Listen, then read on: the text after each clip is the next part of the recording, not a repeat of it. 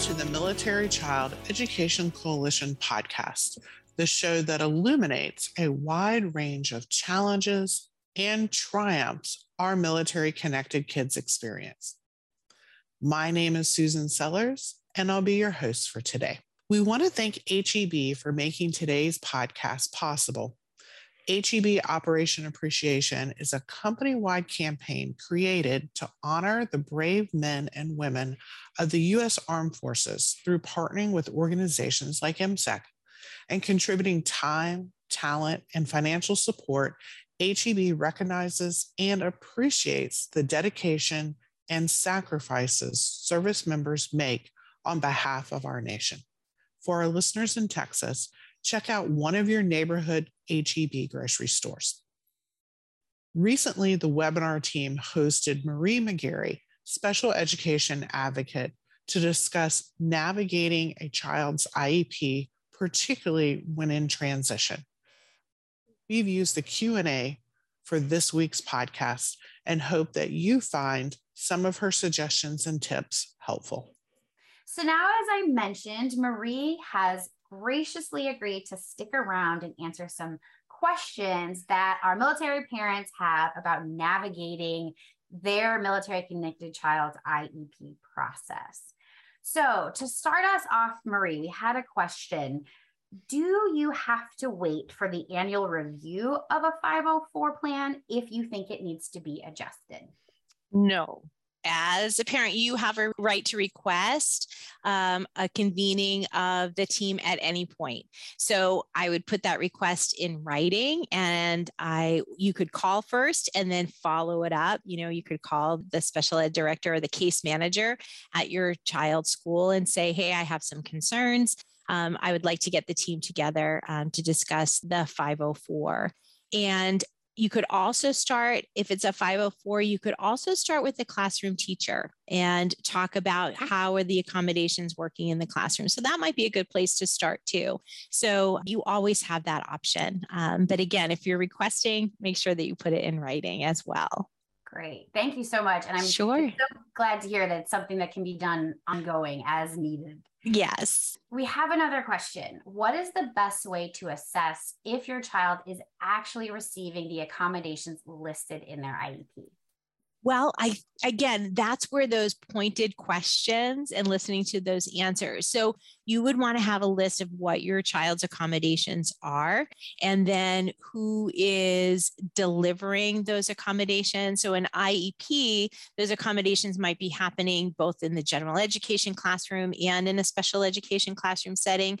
So maybe the accommodation is preferential seating. So you could say to the teacher, well, where does my child sit in the classroom? Could you show me where my child sits in the classroom? Or, you know, how can I modify, you know, how are their assignments being modified? We are spending a really long time on homework at home. And I know they're supposed to have some modification to their assignments. Um, so, can you help me? We're struggling at home. What should these modifications look like? Is it okay if I, as a parent, make modifications on the spot if I see them struggling. So you want to open those lines of communication. You want to ask some specific questions and then have them have a chance to explain what's happening with the accommodations.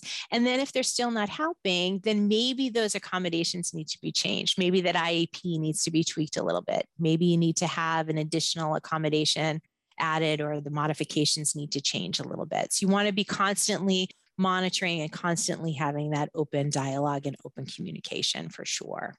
Great. And I noticed you phrased all of those in a way that seems to keep that collaborative nature parents and, and teachers. Yes, yes. Uh, that was one of the best pieces of advice that I received and that I give my parents now that I'm working with is to be positive, to be proactive, and to be prepared and try to maintain those those relationships because those folks are the ones that are delivering those services. Those are the folks that are working with your child uh, on a daily basis. And i think it's helpful to operate from the perspective that all of the members of the team are all there to support your child that are all there that have your child's best interest um, at heart.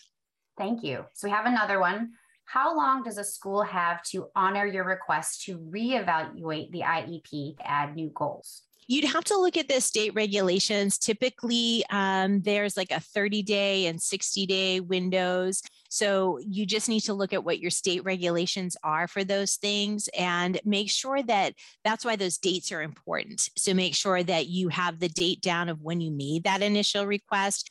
And especially some of those requests to reevaluate the IEP and add new goals usually they need to respond to you within a certain amount of time. Usually it's 14 days, and then they have additional time to reconvene the team as well. So check and see what your state regulations are, and then make note of those dates. And then once you send that request in writing, that starts that clock ticking.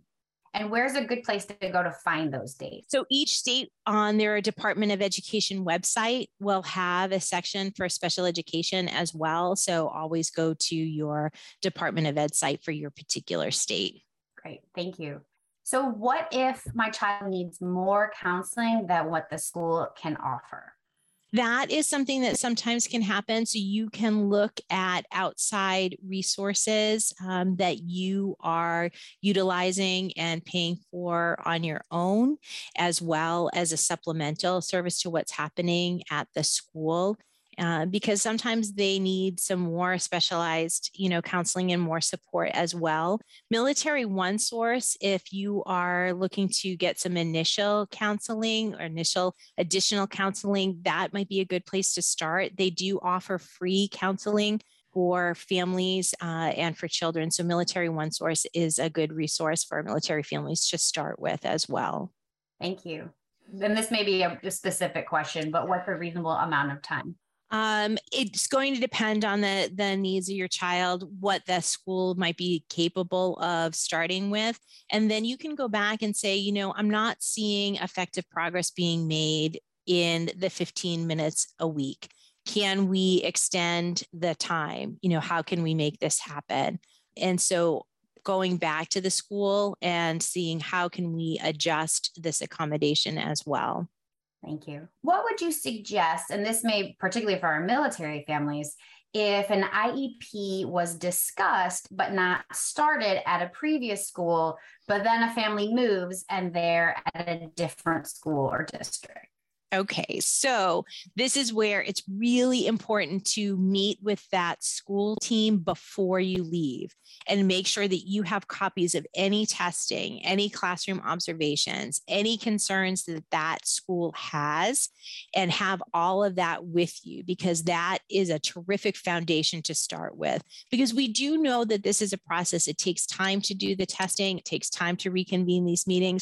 I know personally it happened with me. Uh, I started the IEP process with my daughter in November, and everything got finished. And we had that IEP in place in May, and we PCSed you know so it does take a while so that's why you want to be proactive so gather all of those things together and then I would contact even before you have boots in the ground in your new duty station, contact the special education person at that school, put things in writing and saying, you know, I'm requesting, we're coming in could I meet with you before school starts? You know, I want to have my child, you know, first on the calendar. These were the concerns that we have. It's really paramount that we want to get started here as soon as possible with the IEP process.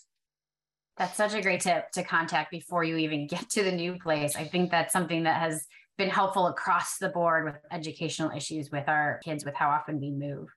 So, why is a child not assessed for an IEP and a 504 at the same time? Well, the 504 is remember, it's just accommodation. So if your child has an IEP, those accommodations are going to be part of the IEP.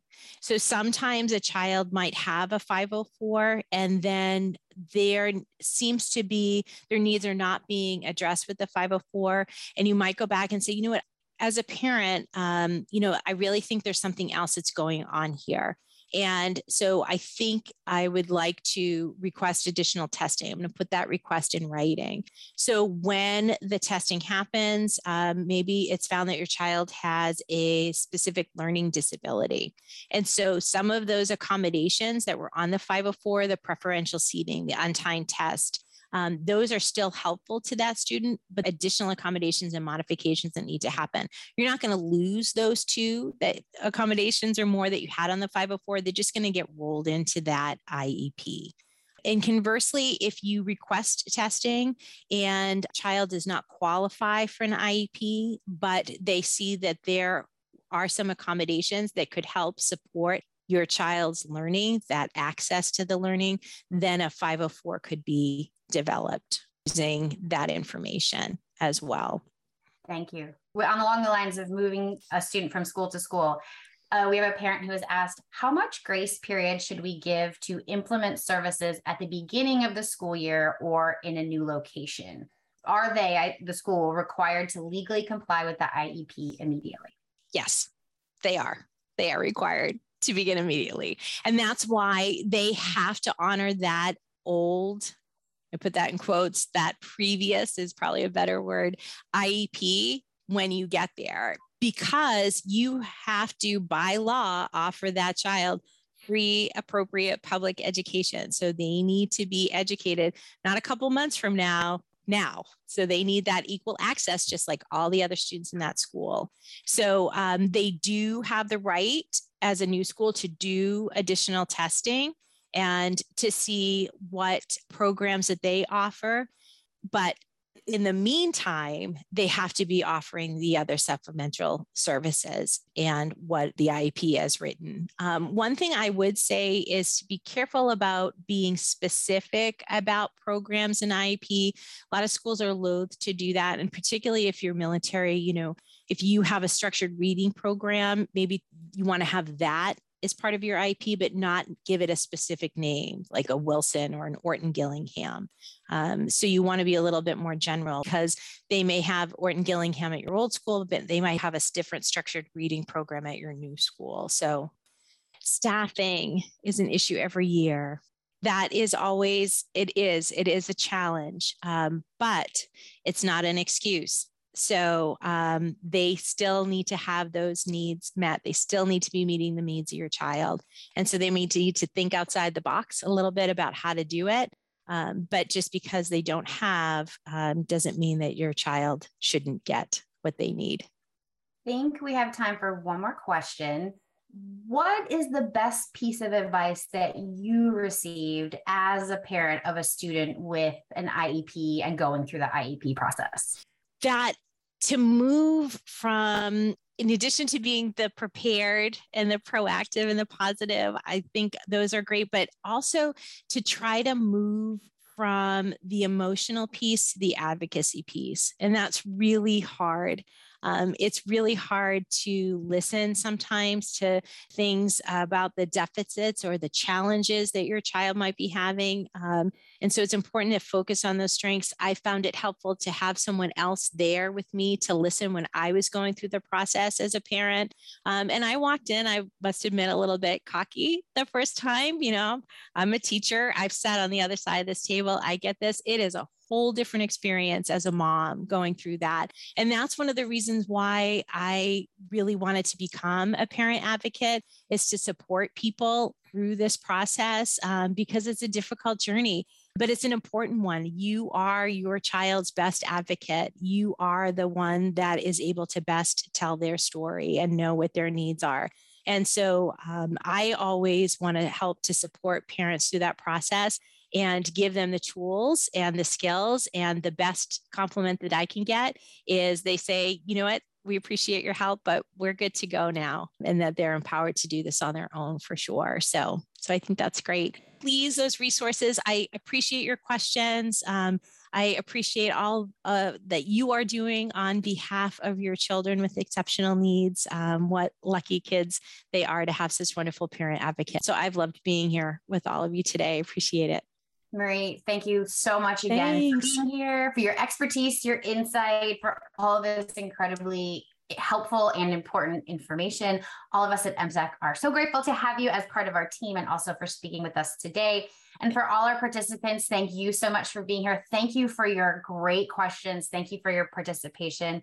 We really, really appreciate it. And so we are grateful for all of you here today. Thank you. Thanks. If you're interested in listening to this webinar in its entirety, we'll include a link in the show's notes. Thanks for listening to the MCEC podcast, the official podcast of the Military Child Education Coalition. If you enjoyed this episode, like, share, and subscribe. And don't forget to leave us a comment to let us know the topics you want to hear more about. We'd like to give a special thanks again to HEB for supporting this episode, and we hope you will too by giving today's show a five star rating. For more information about MCEC programs, go to www.militarychild.org. I'm Susan Sellers. Until next time, live a great story.